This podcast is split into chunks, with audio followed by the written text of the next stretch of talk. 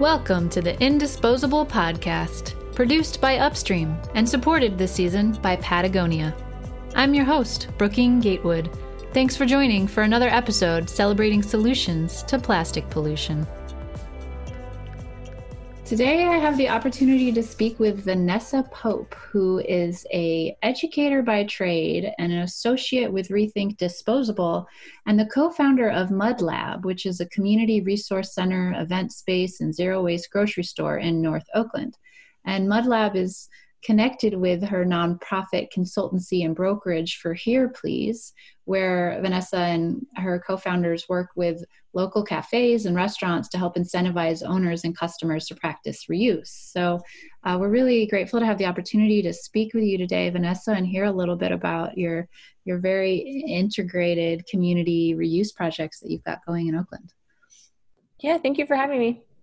Yeah. So I, my first question is, you know, what's the origin story here? I know you worked for a long time as a teacher in the Oakland school system, and somehow I think while still teaching, you started these projects. So how did these visions come to be, and and what's the story of uh, the origins of Mud Lab?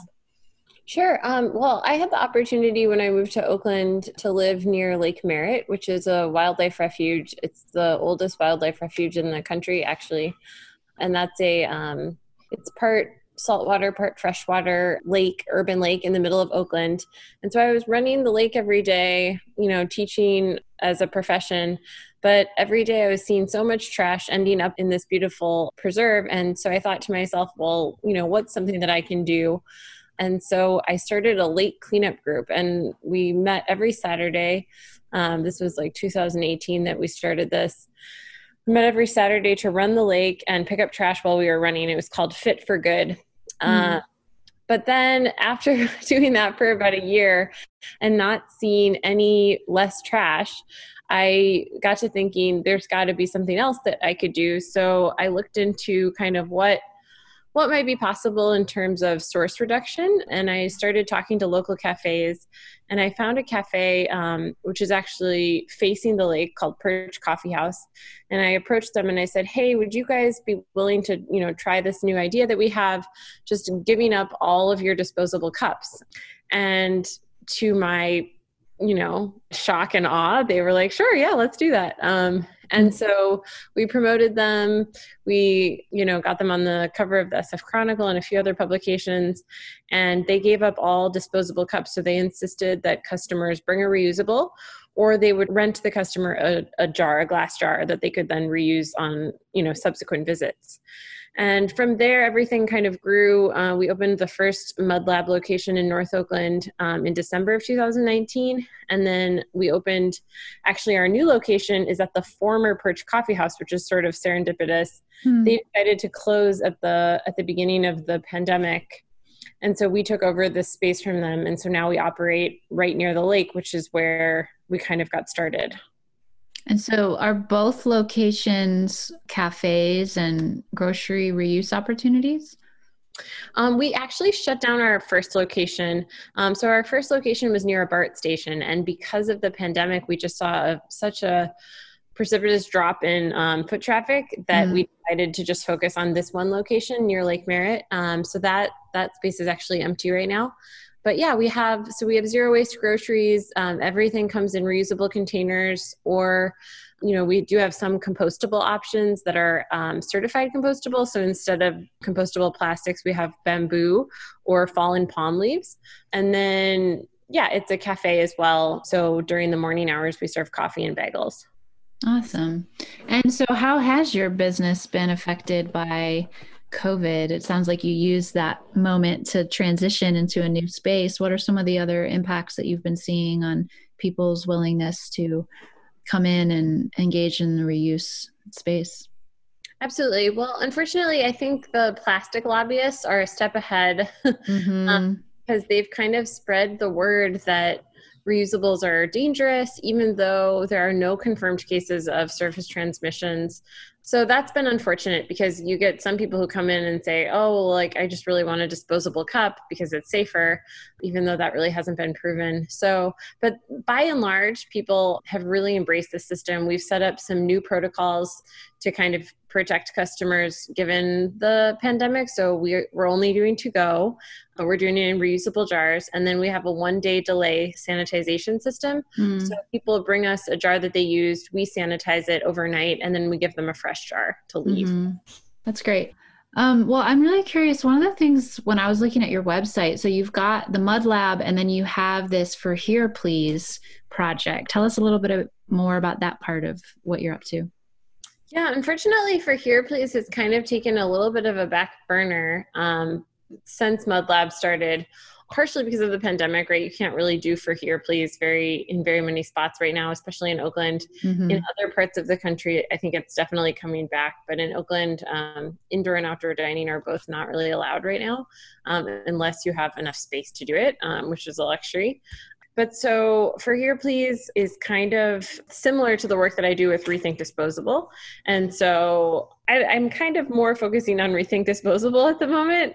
And that's you know going around to restaurants and then helping them figure out ways to reduce disposable plastics. Um, so right now my ter- the main territory that i'm focusing on is palo alto. For the rethink disposable efforts? Exactly yeah. Yeah yeah, you know, everybody in this space is finding their ways to keep the work moving, and certain parts of the work are on pause. So that makes a lot of sense.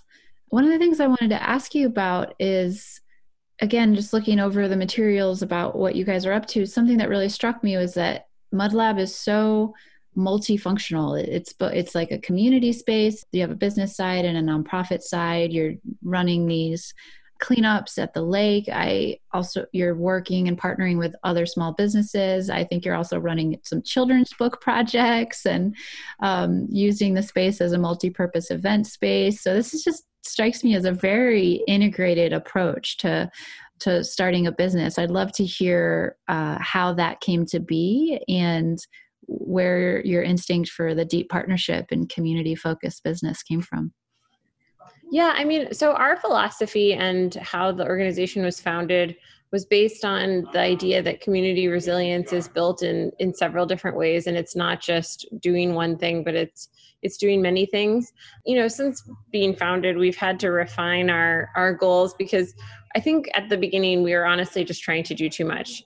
Um, now we've kind of narrowed it down to three main goals. Um, one is, you know, making sure that people are getting out into the community to pick up trash and learning about kind of what happens to their trash at the end of its useful life. The other is um, distributing food to community members in need. So we have a couple partners who we work with um, to distribute free food to people in need. And then the third is to kind of further zero waste goals um, by making sure that all of our systems are reusable and that our supply chain is zero waste. How I'm curious, how long have you lived in the Oakland area yourself? I moved here in 2016 to teach English to um, newcomer students, so students from Guatemala, Honduras, and El Salvador in East Oakland. And since then, I mostly taught, but also kind of dabbled in in nonprofit work and volunteer work. Yeah, I'm just really struck by uh, again the the deep community approach with the business and I'm curious, as someone relatively new to Oakland, how have you been able to go about building the relationships to support your model? Sure, definitely. Um, well, I'm a lifelong Unitarian Universalist, and so I've always been interested in you know getting involved in community organizations and and volunteering. Um, I was raised to to volunteer kind of whenever I had free time. Um, that was just sort of what my parents did as well as and so i thought that was a good example that they set. In terms of building relationships here in oakland i think you're probably aware but working at a school you come across a lot of different people from all you know the parents and the teachers and the fellow you know administrators and all of those things. Mm-hmm. so i felt you know grateful to enter the oakland community in such a way and then learn about uh, different populations and different um, priorities that the community had Awesome. Now, I know you said that the consulting side of your work is less active right now. And you know, still, I'm wondering from the work you've done so far and from what you're hearing from business owners in this time of COVID, particularly restaurant owners, what do you feel like are some of the most important elements to helping small businesses and restaurants make the shift to committing to reusables? Well, the difficult thing about reusables is that oftentimes they're framed in a way or the perception of them is that they're going to be a lot more expensive. But what we've found in our research, or you know, what Rethink Disposable has found, is that using reusables can actually save the business money. Um, I think, especially in a time like now when jobs are hard to come by, hiring a dishwasher versus paying for disposables is mm-hmm. is a clear better option. And so, trying to get businesses to move kind of back in that direction. But yeah, it's it's a really difficult time for restaurants, especially when their their bandwidth is so limited, and their check averages are lower. Um, customers are not out and about as much. Um, so we're just trying to be patient and to provide practical solutions and then also be understanding. So, you know, if a business wants to start small and just replace one disposable item, we try to make that that possible. Yeah. And from your perspective as a small business and cafe owner in this time, what have you found to be most helpful for your ability to stay resilient through COVID? You know, we've been fortunate to receive quite a few emergency grants and grants to help us get through this time because otherwise, quite frankly, we wouldn't have been able to. Mm-hmm. Um, so, we received a grant from the city of Livermore via the Altamont Education Fund. We received a grant through Safety Net Fund. Um, we received several private grants, just private individuals donating over $500. And then the SBA, so the government, a small loan from them. And with those monies combined, that's how we were able to kind of brave the pandemic because otherwise we would have gone out of business. Mm, that's both good news and bad news. yeah. for for because I know not everybody's able to get that kind of support, which is such a sad thing happening right now. It really is. Yeah. Yeah, so for those who are listening and aren't able to look at some of the beautiful f- pictures that will be in the uh, blog version of this podcast, I'd love to hear you describe a little bit what your space is like and what's an average day, what's happening at MudLab. Um, sure. So we try to get new products in every week or, you know, be refreshing products. We have a bunch of local artists who we work with. So the, the space um, has a lot of local art on the walls and and all over the place. Um, we have a ceramics artist who provides us with beautiful mugs. The cafe is is really beautiful. We have a, a redwood supplier who provided all of our tables and they're for sale bay area redwood they rescue redwood trees that are about to be removed for various reasons because of power lines or because of building encroachments or whatever it is and then, yeah, we're located just across from Lake Merritt. So people can come in, they can get a coffee. Um, sometimes there's a little bit of a confusion because people are like, well, I want it to go. Why is it in this vessel that's going to then be reused? And so then we explain to them kind of the advocacy work that we do and the, and the trash collection and how we, we don't want to be a source of trash for Lake Merritt. We want to preserve the area for future generations.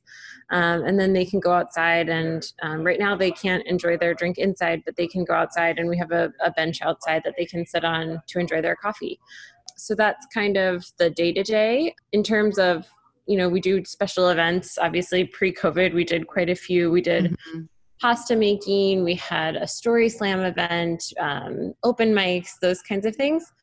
Um, we eventually also want to do financial literacy classes, language classes, and, and we're really eager to get back to events once it's a safe time to, to do that. Yeah.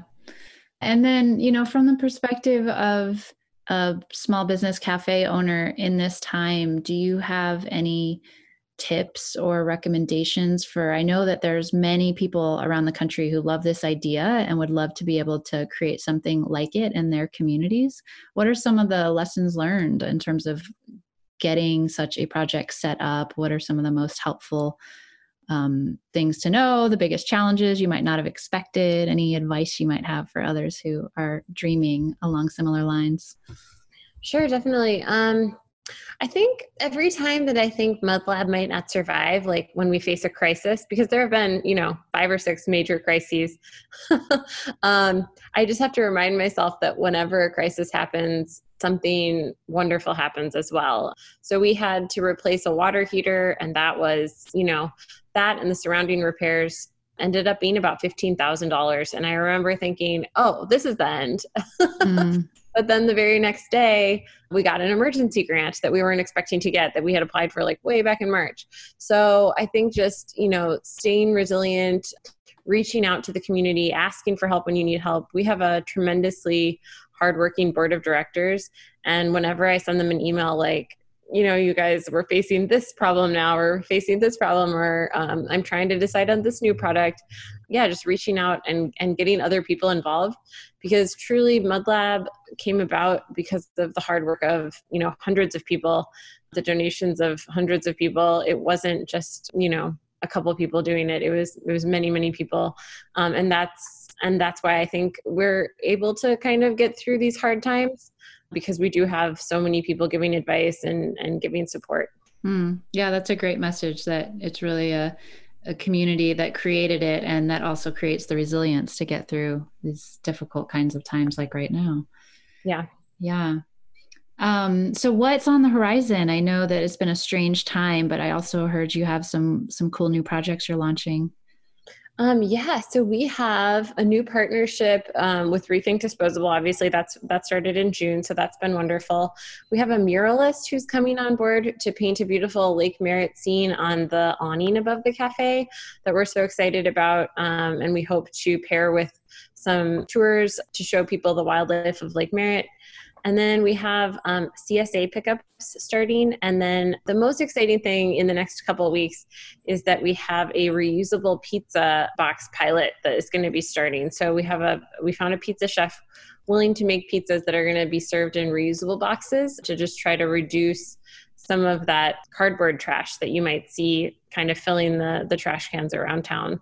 Wow. So is that going to be they order the pizza through Mud Lab, like one of the food offerings, or is this a separate project where it's like ordering Domino's but reusable?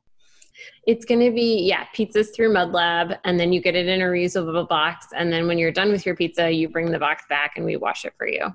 That's awesome, especially right now, because I think I know I have uh, been ordering more than I normally would be in these times. Yeah, Yes, that is our goal. Yeah, and we're also so Dispatch Goods, um, who I'm sure you know, um, mm-hmm. um, they're they're hoping to come in to help us with a couple reusable pilots in the next few months as well. So that's that's another exciting um, thing on the horizon.